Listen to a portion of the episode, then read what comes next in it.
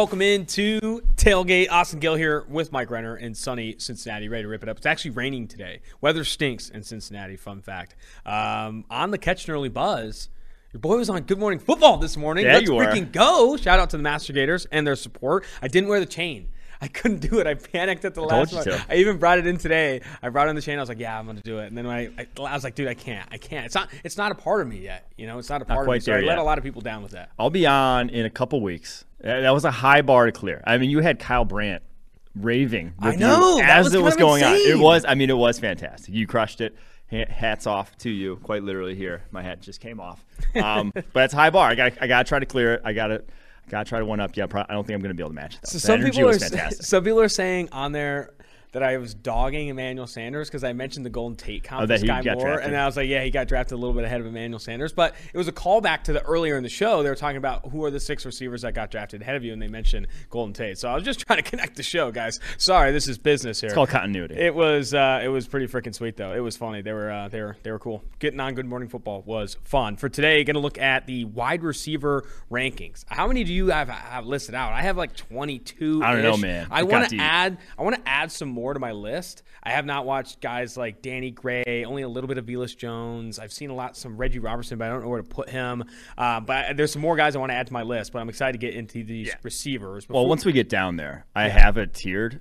They're all called the tier six Matt tier. So Yeah, the just a guy tier, really. I Yeah. mean, you can get in that tier with the receivers. And I, the take I have on this receiver class, honestly, is I do think it's a bit overrated. And I saw Lance Zierlein of NFL.com send out a tweet. He said, "Hey, I'm going to say I don't think this receiving class is as good as it's being billed as." And and I agree. I think there's a lot of high end wide receiver twos in this class. There are a lot of high end wide receiver twos in this draft class. I don't think necessarily there are legit alpha number ones. Like I don't think I would have any of the receivers ahead of the top three last year, and Jaylen Waddle, Ja'Marr Chase, and and uh, DeVonta Smith. And this year, Drake London is my wide receiver one. Spoiler alert! But there are other guys that I feel like, yeah, maybe they could be wide receiver ones, true alphas at the next level. But I honestly see a lot of high end wide receiver twos. yes, I think we've been banging that table ever since uh, like the start of When Jahan Dotson was mocked in the first Yes, round, yes. like, So we've been saying ago. that. We've been saying that the guys who are being listed as top ten sort of wide receivers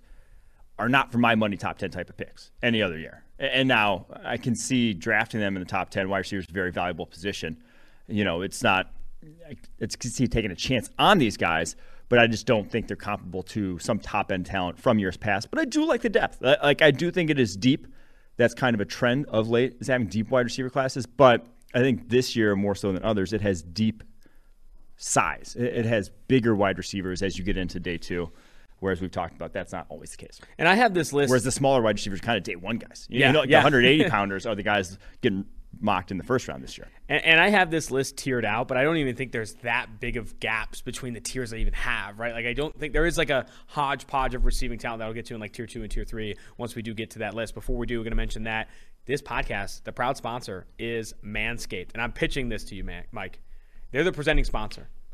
Okay. What if we we got to do something live for them to keep them in season because it's only going through August, I believe. I think the presenting sponsorships through August. What's your take on shaving your chest hair live on Oh, cam or something? I thought I was going to get a little more PG 13 no, than that. not- no, but but so the, their whole tagline is trust them below the waist. Why not trust them with everything else? Why don't we show them that we can bring the table here and share your chest online? I'll shave my chest. It's not a lot. No, am I not a shaved your chest. Oh, you I think shaved you mine. gotta show that other people I do it. actually have a story about that. I shaved my buddy's chest hair in my buddy Frankie. You met Frankie. Yeah, he's oh, a yeah, large, huge. 350 pounder. I wrestled Frankie. a hairy man, and we shaved his chest one night uh, when he was asleep and maybe inebriated, but didn't actually shave the whole thing. Just shaved a line down the middle. Oh wow! He So we'll go maybe that. one line down the middle One and just the show, and maybe go have a versus lot. another razor. I just think the people here that watch live on YouTube want to see that. I, I honestly think that they're begging for it. So I'm going to present that to our our sponsors lead Counter Price and see if that could land us another 12 months. I'm going to go ahead and pitch that. The only true guaranteed quality pickup this season is Manscaped, the leaders in below the waist grooming with Manscaped Performance Package 4.0. Your skill position will be sleek and smooth enough for the 44 for a sub 4340 yard dash. Support us and head to manscaped.com and use the code PFF at checkout for 20% off plus free shipping. Because of their ceramic blade and skin safe technology, your nicks and snags will be reduced. In the season of trimming the roster, Manscaped will make your make sure cutting the right players and not any important pieces on your D. Look, fellas, don't fall off her draft board. The ladies out there think that long nose hair is a major turnoff. The Weed Whacker nose and ear hair trimmer is your solution. Why not use the best solution for the job here? April is draft season, but it's also Testicular Cancer Awareness Month. Manscaped has partnered with the Te- Testicular Cancer Society to bring awareness to testicular cancer, men's health, and early cancer detection. Get 20% off and free shipping with code PFF at manscaped.com. That's 20% off and free shipping at manscaped.com. At manscaped.com and use code PFF. Turn your Mr. Irrelevant into a first round pick with Manscaped. I want to turn your Mr. Irrelevant into a first round pick on camera here. Secure the sponsorship long term. Into our wide receiver rankings. You give your tier one, and yeah. then I'll give my tier one. We'll talk about the players that are in both. My tier one is Drake London. USC, Jameson Williams from Alabama, and then Garrett Wilson from Ohio State. Those three guys, pick your poison. But I think that's the tier one that I it, that I am taking in this draft. That's the guys I think that have. I don't. I don't want. I hate the wide receiver one versus wide receiver two distinction. At the NFL level, like I think a lot of these guys can be thousand yard receivers, but those are the guys I feel most confident about having that wide receiver one ability.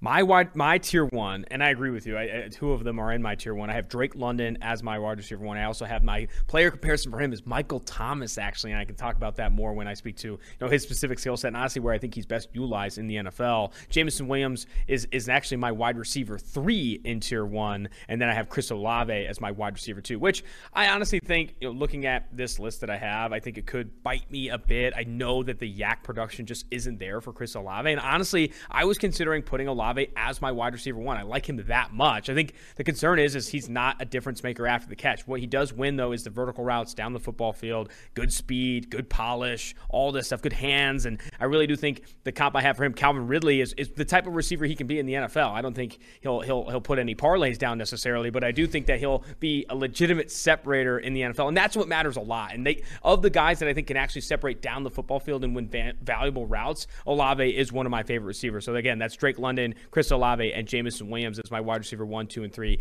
in this tier one. Yeah, Olave for his career, nine broken tackles in his career. Yeah. 176 catches. And his average yards after the catch per reception, I think, for his career is under two yards. Like, he's not a guy, again, it's very similar to Ridley. Ridley's production at Alabama and his production in the NFL is very little after the catch. It's not what he does best. What he does do, however, really high averages at the target, wins down the football field, can win mm-hmm. against off coverage. And I, I do think teams will buy into that. But when you go back to this whole phrase that we've said a thousand times, build your receiving corps like a basketball court mm-hmm. or basketball court, like a basketball team, Olave fits a skill set I think a lot of teams don't have. Like, you can get your YAC guy, I think, a little bit later. You can get uh, your bigger possession receiver that you want to feed the football. I think Olave comes in as this high end wide receiver, too, that paired with Julio Jones, as we saw with Calvin Ridley, can be a legit 1,000, 1,200 mm-hmm. yard type of receiver. The one guy I want to talk about, and I really like Olave, he's, he's top of my tier, too, but Jameson Williams has gotten not talked about. I mean, I guess he's gotten talked about. I, I hate policing discussion topics. You can talk about whatever the fuck you want, but Jameson Williams,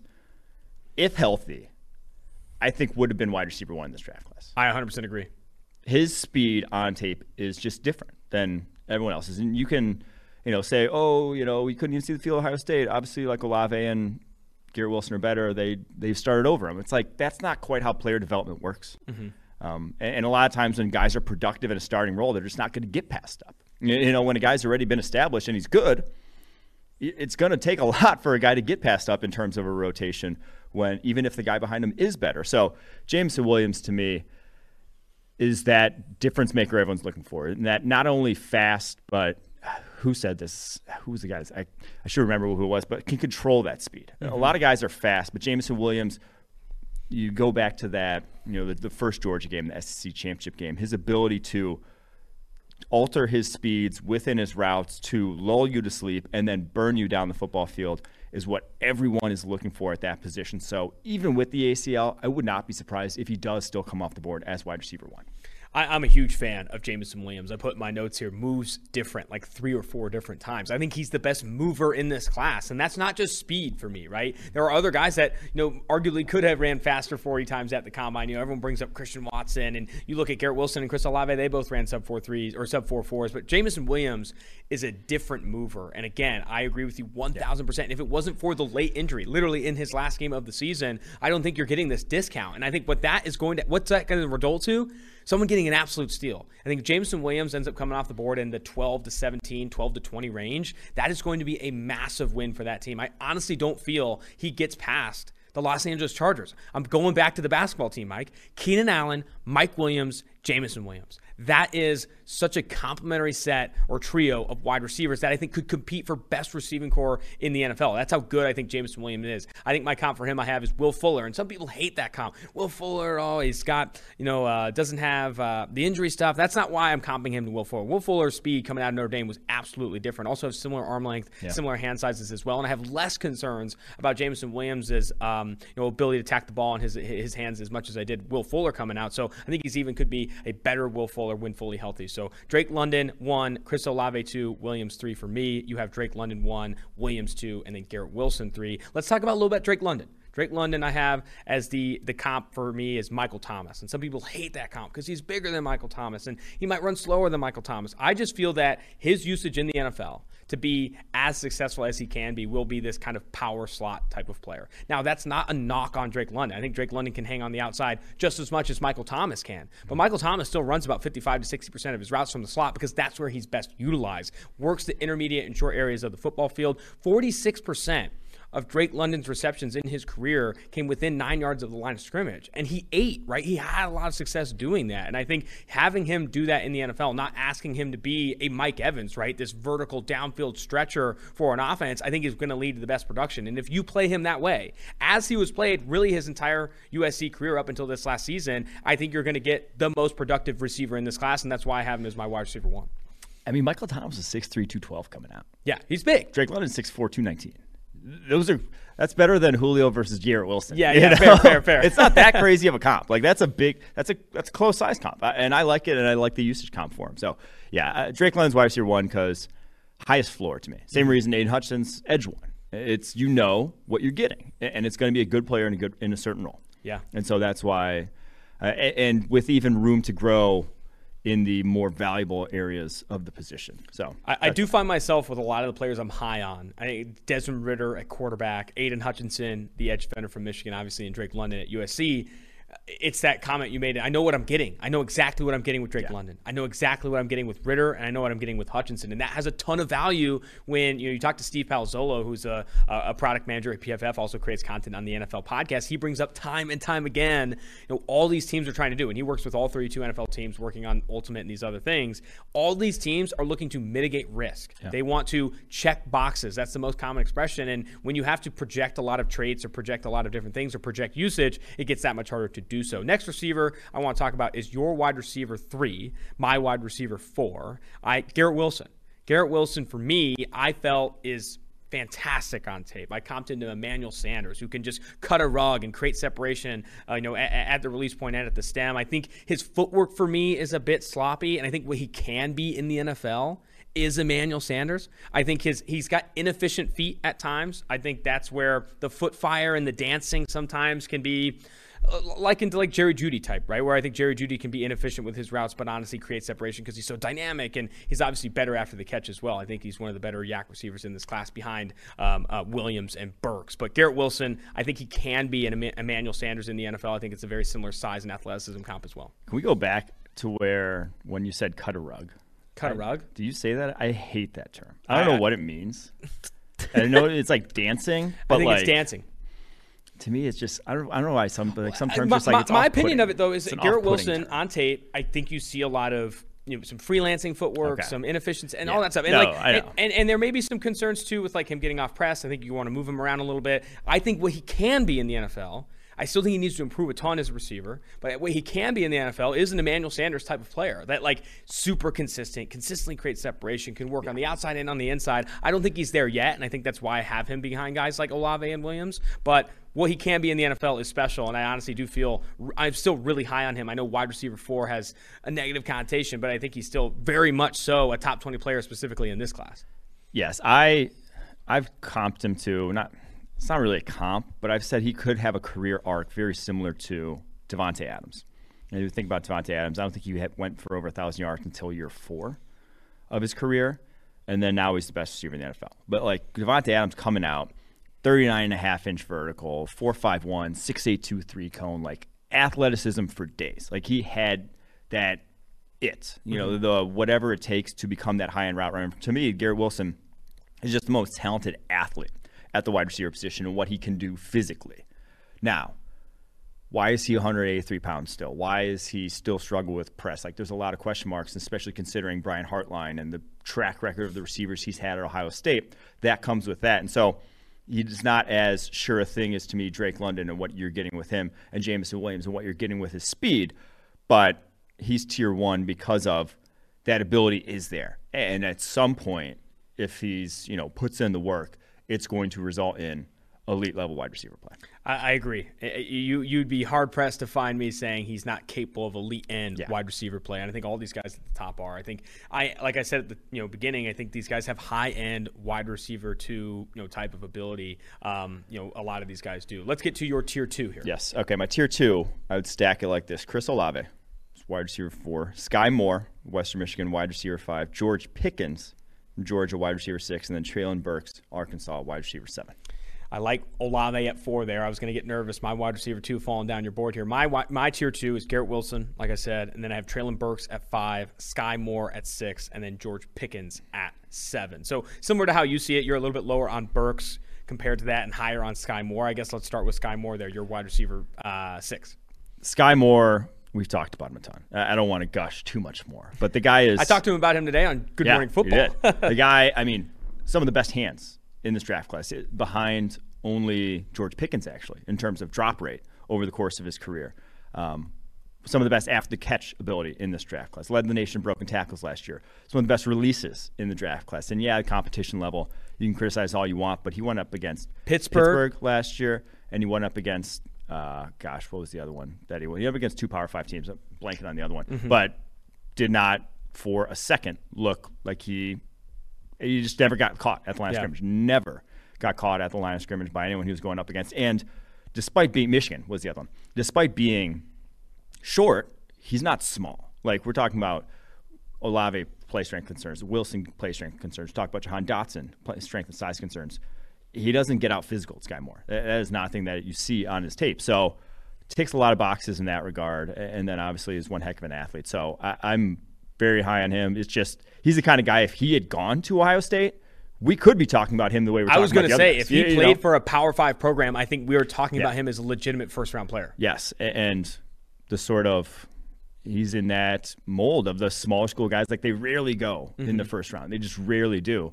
But the you know Greg Jenningses of the world, who was a Western Michigan Bronco himself, who just like dominate at that level of competition, but you just don't quite aren't ready to draft him in the first round because it is still a low level competition. You do and have not seen it because he is only a junior. Didn't get to go to the Senior Bowl. You mentioned a, a, handful of really good things there, and I think the biggest one for me is that he's not small. He's not maybe as short as I mean, he's tall as you want him. He's five nine and and uh, five nine and five eight. It's pretty much five ten, but his arms are thirty one inches, which is huge for yeah. the receiver position in the NFL. His hands are over ten inches. That matters a ton. He's 195 pounds. That matters a ton. I don't think calling him small would be un- unjust. I have the comp for him as Golden Tate. I think Golden Tate could stick on the outside despite being a shorter player, not small, mm-hmm. shorter player at the receiver position. He's also really good at the catch, create separation at the release point and at the stem. Like this is a receiver you should bet on. You should bet on Skyy Moore. He's also a tough player, like a physical player. Yeah. Um, I think teams will really like him. I, I honestly wouldn't be surprised if he goes in the first round. Yeah. Now there there is probably especially you know, with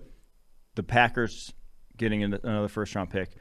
Um, and the Chiefs being at the back end yeah. there. Like those are teams in need of wide receivers now. So back to my tiered list here. It's Garrett Wilson at four, my wide receiver four, then Treylon Burks at five, Skyy Moore at six, and then Pickens at seven. We're flip flopped on Burks and Pickens. I guess speak to what you see in Bur- Burks and, and maybe a comparison you have for him and compare him to Pickens. So I'll start with Pickens because I got him pulled up here. And the thing about Pickens that I kind of I'll say underrated until I really saw all of his tape was just how good his ball skills were. And I talked about he has the lowest drop rate of any of the wide receivers in his draft class. Two drops his entire college career.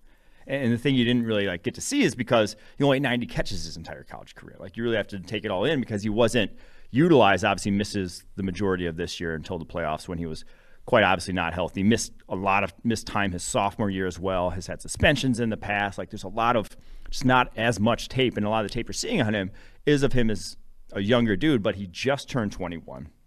And man, the way he attacks the football is exactly what you want from an X receiver on the outside. Like he goes and despite being 195 pounds only, and that's obviously at six foot three, it's a little bit skinnier. Yeah. It's still within good range, but the guy plays such a physical game and, has that almost Ja'Marr Chase esque ability where Ja'Marr Chase isn't the biggest dude, but is as strong as an ox and is physical and you're not getting the better of him. And no corner was getting better of Pickens in terms of like that hip to hip leverage battle. He was out leveraging you consistently on the outside and just didn't have the sort of talent around him at the quarterback position to get him the ball consistently over the course of his career. So, yeah, I think Pickens could have been tier one, would have been tier one if he plays a full healthy season this past year. Just didn't have that. Yeah, I think the stat is over 55% of his receptions he earned in his true freshman season there at Georgia. You just mm. haven't seen a lot. I, I, the, the, the reps is something that concerns me a ton. I think some of the slight frame as well. The comp I have for him is Tyrell Williams, who I think had a lot of success early in his career. I think he was at like Western Colorado or one of those mm. schools, but he was a phenomenal receiver for the Chargers. Has fallen off due to injury of late. I don't think that's the that's not the reason I'm making that comparison, but it's more the type of player that he can be. I like Pickens a lot. I like Burks a lot. I still see Burks as a little bit better than Pickens. I thought I'd flip flop them. Ultimately, I've comped him, comped him to Laviska Shenault Jr. plus. He is, in mm-hmm. my opinion, Burks.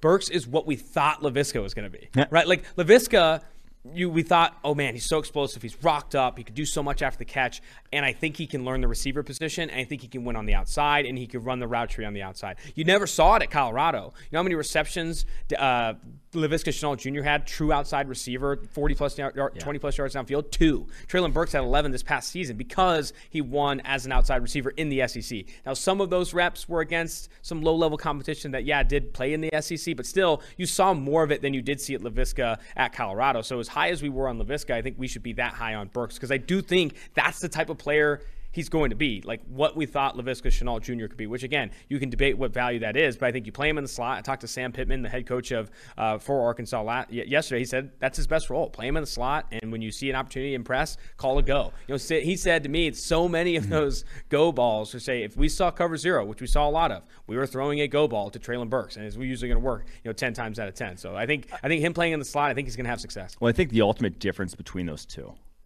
is in terms of like projectable Mm-hmm. to the NFL. And I still believe in Laviska having a role uh, in the offense this upcoming year for the Jaguars.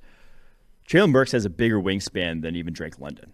Wow. Like when you're Yeah. looking at targets over the middle of the field, the size wingspan aspect comes into play massively. Like he is a glor- he can be a tight end in your offense, honestly, truthfully, with like the size or usage wise in what he does because of that wingspan, because he's so reliable on on balls outside his frame.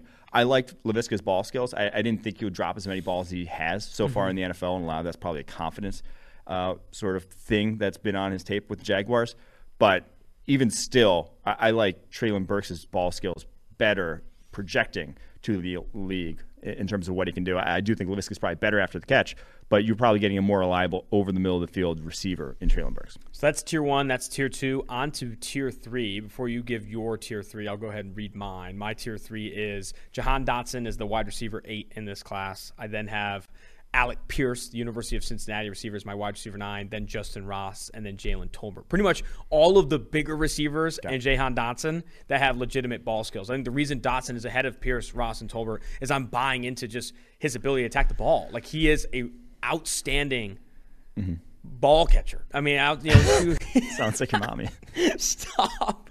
I, I think that on tape you don't see a lot of opportunities where he's in true one-on-one situations where you can see him like you know stick and separate and stuff. But working the slot against a lot of off-zone coverage and then also working on the outside against a lot of off-zone coverage, you saw a lot of success. I think Dotson is a player that I'm willing to bet on, not ahead of a lot of these other guys. Obviously, still down there at my wide receiver eight, but still the ball skills I'm going to bet on. I think he's good after the catch as well. I think he ultimately could outproduce where I have him ranked compared to some of these receivers. But I think Dotson to start is is is my top receiver in this tier three.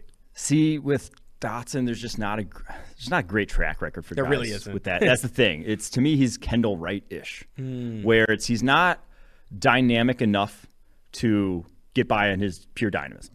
Like he is, he, he is a dynamic dude, but is not to the level of a Skyy Moore, to the level of a Garrett Wilson. Like he's not No. that. He's not fast enough. You to get- want him to be though, right? When you're watching Yeah. his tape, don't you want him to be Yeah. because he's got this like kind of spectacular jump ability. I think he attacks the ball well, and like there's so many times where I'm like, man, he is dynamic, and then you compare him to a more, uh, you know, Skyy Moore of Western Michigan or Garrett Wilson. You're right. Jahan Dotson, 15 broken tackles on 143 catches the past two years. That's not a good rate. Like Mm-hmm. 20% is a good rate for wide receivers. Uh, I've written an article about the threshold of guys who meet 20% that are drafted in the first three rounds versus guys who don't meet the 20% threshold in the first three rounds. And it's three times the hit rate in terms of 1,000 yard receivers for guys who break that 20% threshold. So you want to be a little bit more dynamic in terms of after catch ability than Jahan Dotson has been. Not quite fast enough to be a pure speed guy at 4.43 coming out of the combine when it was a pumped up 4.43 with everyone blazing at the combine. And then at 178 pounds, you're kind of just limited to the slot. Like he is not a physical spec- specimen in terms of like the game he plays on the outside. So kind of t- tweener in a lot of ways. I still think he's very good. I still think he could be a reliable slot option, but it's what's his high end. Kendall Wright had 1,000 yard season mm-hmm. over the course of his career after being a first rounder.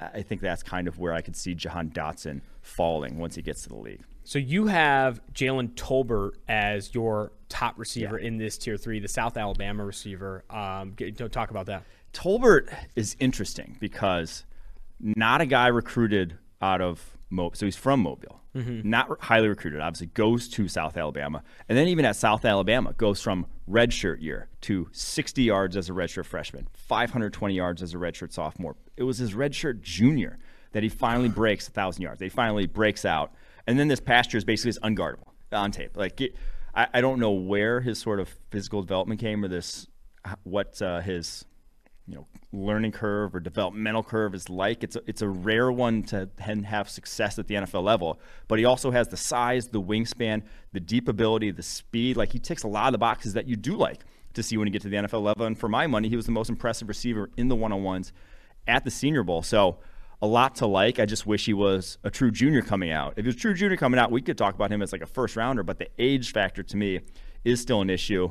Um, like I said, a lot to like the speed, the size, the ball skills, the downfield ability, after the catch ability too, but just is an older prospect coming out 23 years old. I think older prospect, right? And you mentioned the speeds, and I think it's good speed, but it's not elite speed, Yeah. right? Six foot one, one kind of like a, above average athlete in pretty much like every regard, but not an elite athlete in any Yeah. way. And so when you see an above average athlete but not an elite athlete, obviously dominating the group of five level, you question like Uh-huh. you question like okay, six foot six foot one, one ninety four.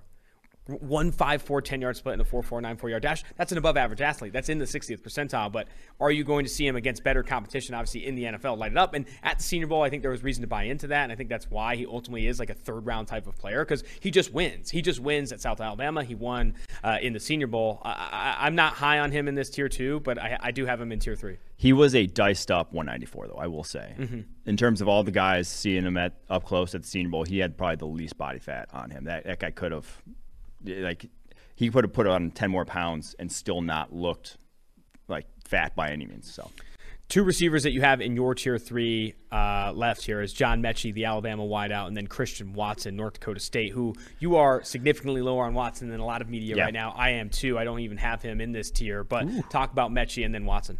I think Metchie's kind of gotten slept on for, I mean, similar reasons to what I said about James Williams. Like when you tear your ACL, it's tough to go really go to bat for a guy because you don't know what he's going to come back and be like. But he is, he's kind of the mold of the Alabama receivers that we've come to expect over the past handful of years. Crafty as can be as a route runner. I, th- I thought he put on some good weight this past year at Alabama, got stronger, got featured more in like the screen game, and you saw it, and went from five broken tackles in 2020 as a sophomore to 20 broken tackles in 2021 as a junior. So got featured in that more. I, I think he can play that role at the NFL level. I just don't see speed on his tape. I, I don't think he is a high end, like at 5'11, 195, which is what he was listed at at Alabama. You better have some downfield ability. And I think he's more of like a 4 5 guy. Yeah. A- And that's not awful, but I I think that's going to make him struggle to be a complete a, a guy that you're going to trust as an ex sort of outside wide receiver. So I still trust the route running ability, but he may be more of a slot at the next level. Do you hate this comp? I kind of see this player though. Okay. Tylan Wallace. Uh, The guy who recently came out of Oklahoma State, where like the tape was really good, crafty route runner. He's good ball, you know, he catches the I, ball. I really thought it was. I didn't think Tyler Wallace was near the route runner that John Metchie Really? You think. Mitch is a lot better? I Yeah. kind of like the Wallace comp. 5 foot 11, 187. We haven't seen him test, obviously. Also, only 30 and 5 8 inch inch arms. Anytime you're getting under the 31s, into the 30s, concerns there con- to consistently play outside receiver in the NFL. Let's talk Watson. Watson is in my tier four all by himself eh, as the wide receiver 12 in this class. You have him, I think, just above that in your tier three. But Christian Watson, the comparison I have for him is Chris Conley. Really good athlete, really good size. You turn on the North Dakota State tape and it looks like a high school game. Like he is burning corners by he had created on multiple routes like 14, 16 yards of separation. And it's because these guys are so bad. He's going against terrible cornerbacks, hmm. right? And he's creating a lot of separation. He's winning down the football field. He's objectively the best athlete, at least the fastest player on the football field. His quarterback is also awful. Watch the North, watch the North Dakota State tape and tell me Ain't that quarterback's not bad. But North Dakota State tape is phenomenal, right? He's creating separation down the field. The worry I have immediately is the ball skills. Guy is not attacking the ball well. There's a route where he uh, where he runs. I think it's like an eight to ten yard out, and like really brings the ball into the back of his, you know, catches it here rather than catching it out in front. It lets the receiver get a little bit more of a contested situation. And you go back to the Senior Bowl, right? Okay, what about when he went against better competition at Senior Bowl? I think overall there wasn't a lot of top end corners at the Senior Bowl. And this, and if you go back and watch every route, and I watched every route he ran at the Senior Bowl, the cornerbacks he went up against weren't that good. I mean, he was going against more small school corners, and you just really did. that yeah. was actually the funny part about it is like he comes from a small school to go there to then face other guys. Who was that are- corner he faced the most? It was the guy in the purple helmet from like Yeah, yeah. oh Wichita State or something, and he's dusting him because he's like five foot four. But I have not seen tape where Christian Watson one is going against top flight corners, and I worry about his ball skills a ton. It's why I have the comparison to Chris Conley, a really good athlete, not great ball skills, and that's ultimately why Conley never really developed above what you're kind of expecting of him as an athlete. Yeah, and he's a very good athlete, but like not a polished route runner by any means. We're not Mm-hmm. talking about like he got by on the athleticism because the level of competition. He didn't have to like refine his routes. He didn't have to do anything over and above expected as a route runner. And so to put numbers to these ball skills that we're talking about, 13.3% career drop rate for his career. I just said career twice. But I think only Josh Johnson from Tulsa had a worse rate in this draft class. And of like any guys who are real prospects. And not just that, 12 of 40 in contested situations for his career. So not only bad, does that that suggests like attacking the ball, he is not doing it correctly. 12 of 40 at his size against the competition he's playing against, 30% rate for his career. That should be like 50 to 60 at, at minimum for a guy six foot four, 208. So those are concerning things, and those even showed up at the Senior Bowl when he did have to make contested catches. It mm-hmm. Did not look like Yeah. the Treylon Burks of the world, the George Pickens of the world, the Drake Londons of the world. So that's why people are saying first round for this guy. I'm, I push back a little because there is a lot of development still to be had for Christian Watt. So, All right, the other receivers that were in this tier for me, but not in this tier for you, we'll probably talk about him later, were Alec Pierce. I had him as my wide receiver nine. I comped him to DJ Chark. I think he's a really Cincinnati explosive player, the University of Cincinnati wide receiver. I think he's better than Watson. I think some people have Watson ahead of Pierce. I think Pierce is better. I worry a little bit about the route tree. I, he did not run a lot of different routes in Cincinnati, but I will say he was alone. Like the Cincinnati receivers were bad outside of Alec Pierce, and he won a lot of contested catch situations way more than Christian Watson did. And the other receiver I have in this tier is Justyn Ross. I think Justyn Ross is getting slept on a little bit. It's similar to Pickens in that we saw a lot of his best production as a true freshman there for Clemson. and It hasn't been there since due to injuries, but comp I have for him, Tim Patrick. I think he's a smooth route runner, attacks the ball well. I think he's just this guy that's good at everything. That I do think in that tier three, I, I like him as a as a round three, round four guy. okay, let me talk about Alec Pierce. Get to my tier. He's in my tier four. He's in my next tier, and he's very interesting to me because the athleticism, you know, he goes to the combine, four four forty, 40 inch vertical. 41 inch vertical, excuse me, 10 9 broad jump, like elite explosiveness for a 6'3, 211 pound receiver. 33 inch arms. Like he looks prototype from a straight line perspective. But then you go back and you, know, you kind of start to go back and look at the tape, and, and it shows up that that like when he gets a step on dudes to stack them in a heartbeat, he does it. He can get on top of you if you let him. But I keep going back to he is at the University of Cincinnati playing Murray State, Miami of Ohio, UCF, Temple. He's he's playing this low level of competition. And in 14 games, he had 873 yards with a first round quarterback. If you are like, if, and as a senior, mm-hmm. if, if you are that dude at that level of competition, you should be putting up 1,500. If you have that big of a physical advantage, and, and the things that he struggles with, contact, resetting, re like avoiding it in, in the first place, like getting guys to not get their hands on him. And then once he is contacted, actually playing through that contact and still maintaining his speed, he really, really struggled with. And he is just not dynamic whatsoever. When he tried to shake guys, make guys miss, it just it does not happen. So those are big worries to me. And again, I think that shows just in the production. If he was the guy who was capable of that, had that had that ability to him at to any degree, he would have gotten pump screens. He would have been the featured in that offense, but he wasn't. And to me, that's probably the most glaring indictment of him um, is just that 873 yards in 14 games with the first round quarterback throwing it to him.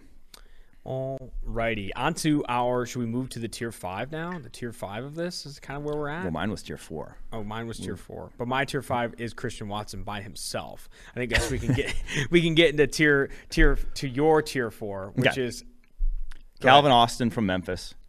So where what wide receiver number are we at here? That's getting down to wide receiver 12. Mm-hmm. Calvin Austin from Memphis. 13 is Alec Pierce from Cincinnati. 14 is Justyn Ross from Clemson. 15 is Romeo Doubs from Nevada. 16 is Kyle Phillips from UCLA. And then 17 is Khalil Shakir from Boise State. Calvin Austin is probably the most interesting receiver in this class to me because He's a he's a freak mm-hmm. athletically. His acceleration once he gets the ball in his hands is the best in this draft class, and he's the best pure gadget guy. But he is 5'8", 170. But unlike so so four three two at the combine, 11-3 broad jump, four oh seven shuttle, thirty nine inch vertical, all of it, all elite, as good an athlete as you'll see. At 5'8", 170. But unlike most 5'8", 170 guys, he spent 93% of his routes from the outside last year. 93% of his routes. Or excuse me, 90.5% of his routes. That, he was not a slot guy. He was not getting pumped these fake targets. He had to win down the football field. He had to win one on one a lot and went for still 1,145 yards, eight touchdowns, a lot of explosive catches on tape. But still, seven of 25 in contested catches this year, nine of 27. Like he is not Tyreek Hill in terms of what he can do physically at the catch point. He might, he may look it in terms of what he is athletically. He is he is a close replica of that elite athleticism, but the ball skills and the sort of the attacking nature that Tyreek Hill plays with, I don't quite see with Calvin Austin. So it, it's a difficult mold to be able to overcome at that size. But I do still think that he deserves a little bit more love in this draft class, and I could see him being like a second round sort of pick in this, this year because of that.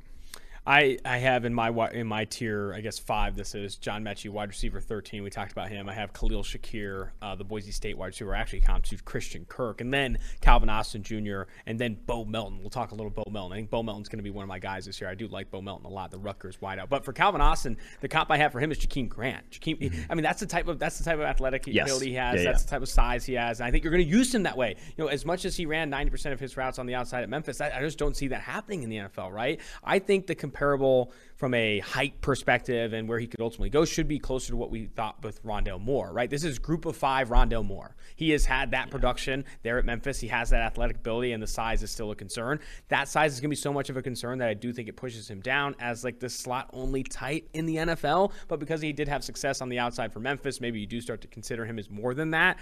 He is going to be someone that people bet on though, because you just you don't find those type of mm-hmm. athletes, regardless of how big he is. You just don't find those type of athletes. Say you know after day after day two, that's for sure. So, uh, how, how what's your what's your opinion of Khalil Shakir? I had him as my wide receiver fourteen.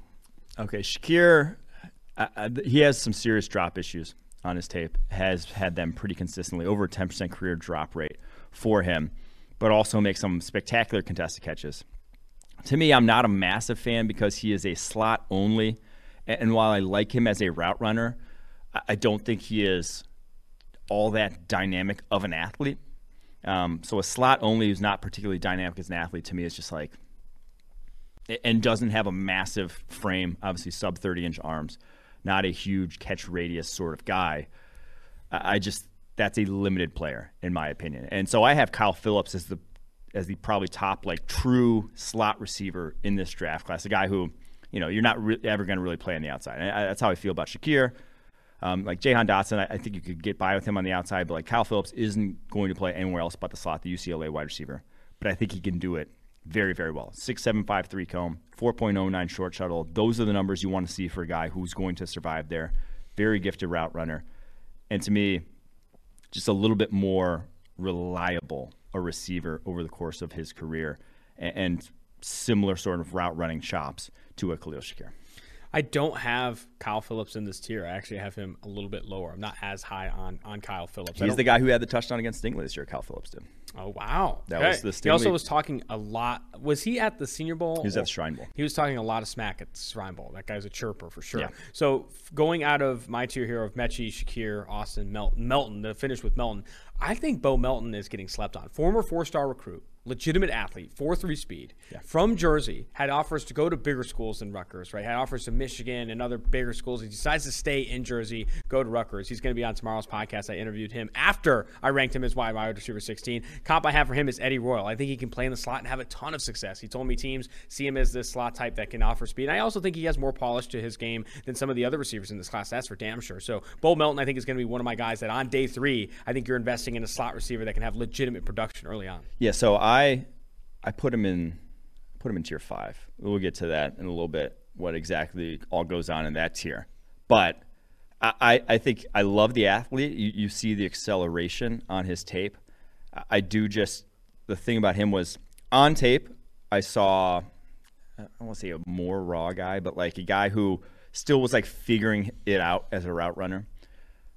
And then he goes to Senior Bowl and looked very different. He had that almost the who was the Baylor wide receiver, Denzel Mims ish sort of difference between his tape at Baylor and then his tape at the Senior Bowl when he kind of got to freestyle a little bit more and get after it in that regard. So I, I, go back and forth, and because of that, he makes my tier five. But I, I can see being high in him because the athleticism is certainly there for a guy like Bo Melton. Onto my, I think now tier six, which is interesting. I, I put David Bell and Romeo Doubs in the same tier comps for both Tandon Doss for David Bell and then Rashard Higgins for Romeo Doubs. I David Bell, the athlete, is not great. And are you going to play him in slot because he can't really create on the separate? Like that's why I see the Doss comparison. He's a bigger wide receiver that's slow and unathletic that has good ball skills. Like he can attack the ball, good ball skills in contested catch situations. But you're still not like raving about this guy like you are Dotson's ball skills, who I think has some of the best ball skills in this class. And as for Doubs, I just didn't see an elite anything, right? And I think he did create separation there at Nevada. I thought he had some success, but like going back to the Senior Bowl looked way slower than you want to see a receiver look. Couldn't struggle to create separation on the outside, even where Watson was. So I I, I don't love either of those receivers. I see them better than some of the other types I have below. I'll, I'll kind of finish out my rankings here. Wan'Dale Robinson, the really short, short armed uh, Kentucky wideout. Then I have Kyle Phillips, like you said, the UCLA receiver, Josh Johnson of Tulsa, Kevin Austin Jr. Notre Dame, and then to close us out, Jaivon Heiligh is I think could get further down our list, the Coastal Carolina receiver, if I watch some more receivers. But that is kind of the roundup I have on my list. I can start with the two I mentioned: yeah. David Bell, Romeo Doubs. Yeah. So I, I'll talk about those, and I'll throw in Justyn Ross into that mix too, because I think they all have athleticism concerns. Bell is just to me below the threshold of like athlete that you want. I just don't. Yeah. I just don't think he'll. I don't care how crafty you are, and how physical you are, ball skills, whatever. Like, he's just not. He's moves. He just doesn't have the juice. He yeah. doesn't have the juice, in my opinion, to go to the NFL level and still be able to produce anywhere close to the level he did in college. And now, he is a young guy, junior coming out, 21 years old, but four six five forty 33 inch vertical, 910 broad jump, 457 shuttle, 7143 cone. None of those numbers above the 27th percentile for a wide receiver. And, and he, it's not like he's 6'5, 225. He is 6'1, 212. So great production, but the tape just, it, it never showed that. It never yeah. showed any sort of that. So Justyn Ross, he's in a similar boat of not that athletic, but he is six foot four, two oh five, and probably after you know missing the sort of time he did, the developmental time with that neck injury, probably can still get bigger. Has the frame to get up to like 215, 220, and be that sort of power forward at that position that can get by if you're not an athlete. But his testing similarly concerning: four six four forty. A 17610 split, which is the worst we've ever seen actually for a wide receiver. 9'8 broad jump, 32 inch vertical Those are kind of yikes numbers. Um, but I still think he actually got off the line a little bit better than David Bell did. And then Romeo Doubs, he actually hasn't tested pre-draft. On tape, he has more juice than the other two guys. Like he's separated down the football field better. But I, the, I will agree, the Senior Bowl was concerning. Now, some of it did come after. I think he actually what did get hurt early on the Senior Bowl, and that's why he has not tested. Played through it that week of practice, has not tested since because of an injury. But 6'2", 201, I think he gets off the line really well for a guy on the taller side for a wide receiver, has a big catch radius. But again, level competition was weak. He was beating up bad guys and then goes to Senior Bowl and doesn't quite look the same. So those were all concerning numbers for me, but I still keep him in the tier four, somewhere outside the top 100, just outside the top 100, going to end up on the PFF draft board because I still think on tape was fairly solid. What do you make of Kevin Austin Jr.? Okay, let me, yeah, let me get to my tier five. So okay. tier five, I called it the flawed tier of these guys have something to offer. That's where David Bell ended, ended up because I really like David Bell's ball skills, really like him after the catch, but he's flawed in that he's not a good athlete. Kevin Austin's kind of the complete opposite of David Bell in that his tape is very meh. Like nothing to get excited about really whatsoever. Like no there's no I like double checked that we had so we I was watching the cut up of Kevin Austin knowing that he's this athlete and I double checked that I was watching the right guy because you don't you don't yes. see any of that explosiveness yes. or any of that wow power. I don't even know what that is. Wow power, but I got it. I, I, I don't I just don't see it on his tape. Yeah, I mean tested out similarly in terms of like explosive testing to Alec Pierce and doesn't look anything like that. You never saw him stack guys on tape, like get off the line of scrimmage and then really just get on top of them and run away. Never, despite going 4 4 3 at 200 pounds at the combine. So that's all very odd to me. So he's in the flawed tier. Wan'Dale Robinson from Kentucky's in the flawed tier because the shortest arm, just tiny, tiny catch radius for a guy that that matters once you get to the NFL. You're going to have to make plays outside your frame. I struggle to see him as much more than ever being a gadget player. I threw Tyquan Thornton, the fastest man at the combine, the Baylor wide receiver, into this tier because, my lord, in a straight line, insane. But he couldn't even be productive down the football field at Baylor. You know, he wasn't even putting yeah. up deep numbers at Baylor. Small hands, but he's 6'2 with 33 inch arms, but he's also 181 pounds, like a weird frame, 4'2", 40 10-10 broad jump, 37 inch vertical, but then he goes 7-2-5 three cone, a 4-3-9 shuttle. Like the dude can't turn to save his life. So he is a pure straight line guy, similar kind of projection wise to what you're hoping is like an Anthony Schwartz coming out last year out of Auburn. That you're just praying that that's you're just using him as a pure speed guy, and don't think he'll ever be too much more than that. I threw Bo Melton into this tier for previous re- reasons previously stated, and I also threw Josh Johnson into this tier, the Tulsa wide receiver who I love his ability to get it open, but he runs four six two. I think his shake and the ability to make you miss. He had a play against Ohio State. That was one of the most insane reps. Uh, I can't remember the exact defender, but the defender is about a foot from him at a standstill and doesn't even touch him. They're both at a standstill and does not even touch Josh Johnson. It was an insane rep. He has the movement skills that like you cannot coach, but he is another guy with disastrous hands, and not just not just 13% drop rate for his career, which is pretty rough, but every catch he does make is hitting his chest, is a body catch yeah. every single time, which is only going to lead to more drops at the NFL level when guys are throwing rockets into you. So very much worry about I, his. I feel like skills. you'd like my comp. Eh, this is a deep cut. My comp for Josh Johnson is someone I really liked coming out of Florida State. I thought I just loved how he could get open. He was a consistent producer for them. Rashad Greene Sr. Ran really slow, was really small. I don't know if you watched Rashad Greene coming out, but he, he I think he got drafted by the Jags at some point, um, and never really panned out in the NFL. But like Did his, watch. his tape was awesome, and he like consistently created separation. But he was a skinny dude and didn't run fast. And and honestly, I think you saw that show in the NFL.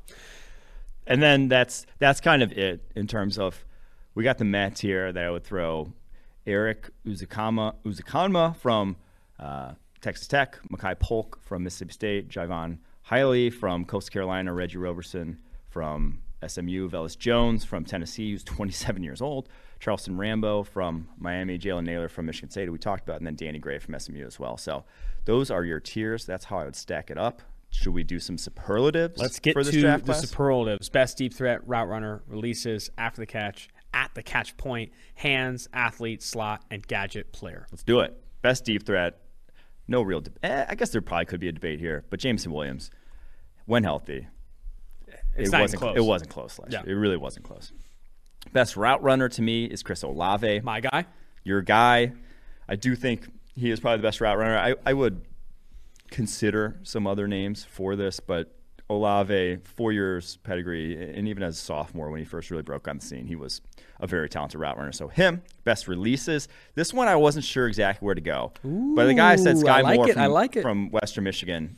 He never got got. Like if if you never get got, and now it is Western Michigan tape still, it's hard for me to really say anyone else because pretty much everyone else, even like some of the top end guys in this class, would get got at some point. And now he didn't face, you know, he didn't face uh, Sauce Gardner. He, he didn't face the top end corner, so still holding off on that. But you watch his cut ups, and then I'm not sure there's a lot of people that would be jamming him. So he's that best release, or excuse me, that was best releases. Best after the catch, I went Calvin Austin from Memphis. I, I push back a little bit there. I think Calvin Okay. Austin's phenomenal after the catch. I think the other guys that we should bring up here though are Jameson Williams and, and Treylon Burks. I think both those guys are phenomenal after the catch too. Burks is I think going to be used so much near the line of scrimmage in the Mm-hmm. NFL because of what he can do after the catch and the explosiveness and the tackle breaking ability. And with Williams, I mean, he has similar YAC production as Ruggs did coming out. And I remember Ruggs, people raved about what he could do after the catch and what he could do if you used him at that short and intermediate level. I think Austin's great too, but I think honorable mentions at the least should be Williams and Burks.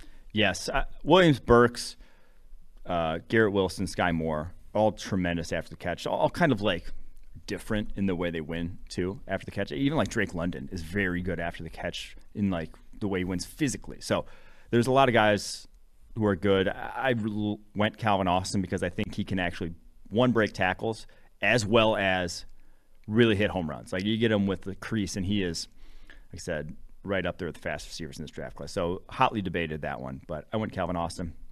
Best at the catch point, this being like contested catches, playing through physicality, that sort of thing. I went Drake London, and then I kind of hedged by saying best hands is George Pickens. Mm-hmm. And we said why. George Pickens, lowest drop rate. Love his hands. He there was a if you've not seen the one-handed catch he made in practice, have you seen that one? Yeah, I have seen it. Out of this world. There's a, so many sideline catches specifically, and I wonder if we could add a superlative of best like sideline catcher. His sideline catches are insane. He is really good at keeping his feet in bounds. There's so many times where even if he's like just missing his feet in bounds, he makes a lot of really impressive snags. He, I, I like him for best hands. yeah, the more I really like watched his ball skills, the more I'm like, you know what, this guy could end up a first round pick. Mm-hmm. It's pretty insane. So he is the best hands, freakiest athlete. This one was just pure testing. Christian Watson was an all time athlete for the wide receiver. It was an all-time combine. all time combine. You know, 11 4 broad jump was it? Um, 4 3 7 40. Um, he's a freak of nature at six foot four, and that's why you know you're getting first round sort of hype for him. Best slot, Ray said this. It's Kyle Phillips um, of UCLA. I just think he is very crafty. Has that slot feel that you want at that position, and you may never be more. It's not going to ever be more than that, I don't think, and I don't think you're going to expect more than that. But if, you, if that's a role in your offense, Patriots, um, Josh McDaniel, Yeah. But that's something that they'll covet. Best gadget player. I went back to Calvin Austin for this because Uh, there's not a lot of gadget. This isn't a gadgety class like last year's was, but he's probably the best in this. I agree. I think I agree. I think best slot. I think there will be a handful of that compete for that, right? I think a lot of the gates. I mean, depends on where you use Drake London and and Treylon Burks, right? If you see these guys moving in the slot at a high level, I think those guys could ultimately be the best slot. But it's it's an interesting receiver class. I'm I'm excited to see how it all pans out, but also really adamant that I don't think it is chock full of future wide receiver ones. I think it's a lot of guys that can stick it out as wide receiver twos or second options in an offense. I think that's going to do it, man. I don't think we have time for the delete the tweet generational prospect bracket. Do you want to try and squeeze it in? Let's, let's squeeze it in. All We right, can- I delete the tweet. through. I purposely did not include a tweet on this because on Monday it was not great. I did not. Yeah, you Tuesday, kinda Tuesday got I, your- I kind of got got. Got your delete I, I put myself on, in a body bag a little bit. I think we have to slow down on the delete Yeah. your tweets. What is this one? Okay, so this was because we're doing the cornerbacks in the generational prospect bracket. So I went with cornerback take that has not aged great. And I even kind of said it though. I said, I don't want to overact the preseason. But Josh Jackson and Jaire Alexander look like home runs so far. Mm. 2018, August 25th. 645 likes. Got the people going. And then Josh Jackson might be out of the NFL here soon. Josh Jackson, I was doing some research today on Derek Stingley because his pro day was today and people are reacting to that. But he has the single highest graded season of any Power Five cornerback in the history of PFF college. He had ball production that year. Yeah. Days. What is it, like 19 pass breakups, like seven picks or something? That's so year. much of what those production grades are, right? Yeah. It's getting your hands on the ball and all that stuff. I think Coby Bryant graded better than Ahmad Gardner for that reason this past year because of that ball production. But uh, on to Cornerback generational prospects. generational prospects, cornerback position. Okay. So go ahead. So we've done this. We actually skipped one week, but we do this every week where we go through the top ranked cornerback from every year that we're doing this. Eight years have been grading college football, projecting the NFL, and pit them against each other to reign the generational prospect of the PFF era. Cornerback position. First year, we didn't have anyone really high in the mock draft we did. So we didn't have a bracket the first year, a board the first year. Jalen Collins, LSU, the guy who got suspended for steroids, I believe, mm-hmm. out of the NFL already, was 27th. He had some weird off field issues, though. He was 27th on that mock draft. Jalen Ramsey, the next year, 2016, was the third ranked player on our board. Marshon Lattimore, 2017, the fourth ranked player on our draft board. Josh Jackson, RIP. Uh, maybe I probably shouldn't say that, but was the eighth ranked player on the draft board in that. 2018. Byron Murphy, sixth ranked player in 2019. I 2019. love Byron Murphy. Still good. out. He was good last year. He had a good year. Jeffrey Okudah was the fourth ranked player in 2020. Hopefully his Achilles is back healthy this year because he was actually looking good prior to that. Patrick Surtain, 13th ranked player in 2021, and then Derek Stingley Jr., the third ranked player after his pro day today when he went 4-4 with his weird ass 38 and a half inch vertical and 10-2 broad We jump. didn't talk did about that like on the was Catch and. Early Buzz, but his vertical. I, so he, he looked like he was just going through the motions with his with his broad jump and his 40 but his vertical go back and watch that video of him doing his vertical he doesn't do any wind up really he just Kind of just jumps. bunnies up He and just like stand there and it's just like all of a sudden he goes. and he goes 38 inches Yeah. That's it looks like he's flying Yeah. it doesn't make sense he, he looks effortless it was an effortless athlete. 38 inches it was insane Interesting athlete for sure. But All right, so Collins versus Stingley. We're leaning Stingley, obviously. Durr. That's not even a question. Jalen Ramsey versus Surtain in round one. Could this get Surtain Dude. off already? the right side of the bracket. So we're looking at it here. You guys can't see it, but the right side of the bracket is Jalen Ramsey, Patrick Surtain, Marshon Lattimore, and Jeffrey Okudah. Just from how the years sh- shook out to where that's a murderous row. That is. But to me, it's got to be Jalen Ramsey. really? Surtain was awesome, though. But I, I, it was sucks to see awesome. Surtain go out in round one. Jalen Ramsey was versatile already in college. Like he mm-hmm. played outside one year. I believe his last year he ended up playing the slot, or was it the year prior to his last year? But he had he had already played multiple positions, graded out exceedingly well at all of them. True junior coming out, elite athlete testing wise, had just shown a bunch on tape at Florida State to where, you know, it was a sophomore he played slot. Goes so okay, he started at safety, then to slot, then to corner, graded out elite at every single one of them. And that's where we are like, all right, this guy is a monster. And well, he has been. So Jalen Ramsey, I think, takes that one. I don't get. I will be really, really surprised if Okudah doesn't pan out, man. Yeah, I'm really, really surprised. I know we're going to talk more about Kuda, but Ramsey, I, I think that's fair. I think Surtain, though, Surtain versus Jalen Collins would have won that first round Oh, matchup. he would've won a lot yeah, he would have matchups. won a lot of matchups. So now next one is Okudah versus Lattimore. Kuda versus Lattimore is a tough one because Lattimore was a one year wonder. He came out um, in 20, was that 2017 with fewer than a thousand snaps to his name. He had not played a ton of football. And even his last year, 678 career snaps, only one year as a starter. But that year, the lone year as a starter, he allowed 226 yards, 40 targets, 18 catches he allowed in this final year of college. And on those 40 targets, he had nine pass breakups and four interceptions. Insane ball production. I was like, it runs a 4.36 at six foot 190. It, it just like, I don't know how the guy didn't see the field until he did, but he was so damn good that last year that was just could excuse away any sort of you know needing to see guys for a longer period of time. I think he was more dominant at his peak than Okudah, so I lean Lattimore, but I could see going Okudah too for the multiple years of production. I, I'd probably lean Okudah, even though I think it'd be I think it'd be revisionist to say Lattimore because I think Okudah we were so high on Okudah. And then you go back, I was looking up his So they were both fourth on our draft board, Mm-hmm. I will say. So we were they were both right up there. I think part of it too is I wasn't really here for the Lattimore year, Okay. so I wasn't really like you know grinding it. But go back to Okudah's measurables. Yeah, he had the biggest wingspan, Dude, biggest hands. It was six foot one, two oh five, with thirty two and five eighth inch arms and seventy eight five eighth wingspan. Like built in a legitimate lab to play the position. Yeah. Great production in a man heavy scheme. I, I I think we lean Okudah here. All right, I'm going to Kuda.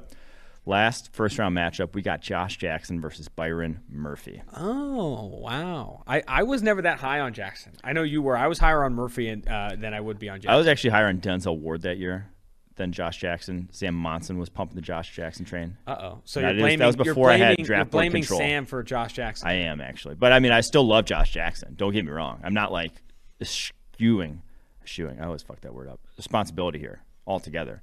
But I would have gone Denzel Ward in that year. so you're leaning Murphy. I'm l- leaning Byron Murphy, but I can. Murphy was sixth on the draft board. Josh Jackson was eighth. So the draft board would say Byron Murph. Murphy. So we're gonna go lean Byron Murphy here. Next matchup is Stingley, Derek Stingley versus Byron Murphy. We don't even have to debate that one. yeah. Derek Stingley, and then Jalen Ramsey versus Jeffrey Okudah. Ramsey. It's a debate, but I don't think it's that much of a debate. It's Jalen Ramsey. Now this one's the one where I could see Derek Stingley like he could have been a better prospect than Jalen Yeah. Ramsey. Yeah. I don't think But it's I a com- think I don't think it's a competition now. I don't think you. I think you'd be out of your mind to take any other prospect though, even if you're higher on Sauce Gardner, who was excellent all three years, over Jalen Ramsey as a prospect. I, I still, still to this day, cannot believe Ezekiel Elliott went ahead of Jalen Ramsey in that year's draft. I can't either. All time, like even at the time, I, I said the Cowboys have to be running in the card. I tweeted they have to be running in the card for Ramsey, right? Then after they did, I said the Jaguars have to be running the card for Ramsey, right? Jaguars did it. Do you think the Cowboys, having now paid Ezekiel Elliott as much as they have, would rather have had Ramsey or Zeke? It's a good question, right? And what do you think? Well, that's up for debate. I mean, Zeke was up there. Did he make the finals of the running back uh, prospect bracket? I don't think. I think he might. No, he lost. To, he lost to Dalvin Cook in the Fair. second round. So we're gonna we're gonna lean Jalen Ramsey as your generational cornerback prospect. You love to see it. I love that exercise. It has been fun. Until next time, tomorrow we got Bo Melton join the show. That's going to be pretty sweet. And I think we go on to offensive line offensive line rankings is where we got to hit that mark. Yes, yes. Let's go offensive line rankings when we go tomorrow. Thanks for everyone. Appreciate you tuning in. Make sure you rate, review, and subscribe to the podcast as we continue to press forward here. Austin Gayle, Mike Renner, Tailgate.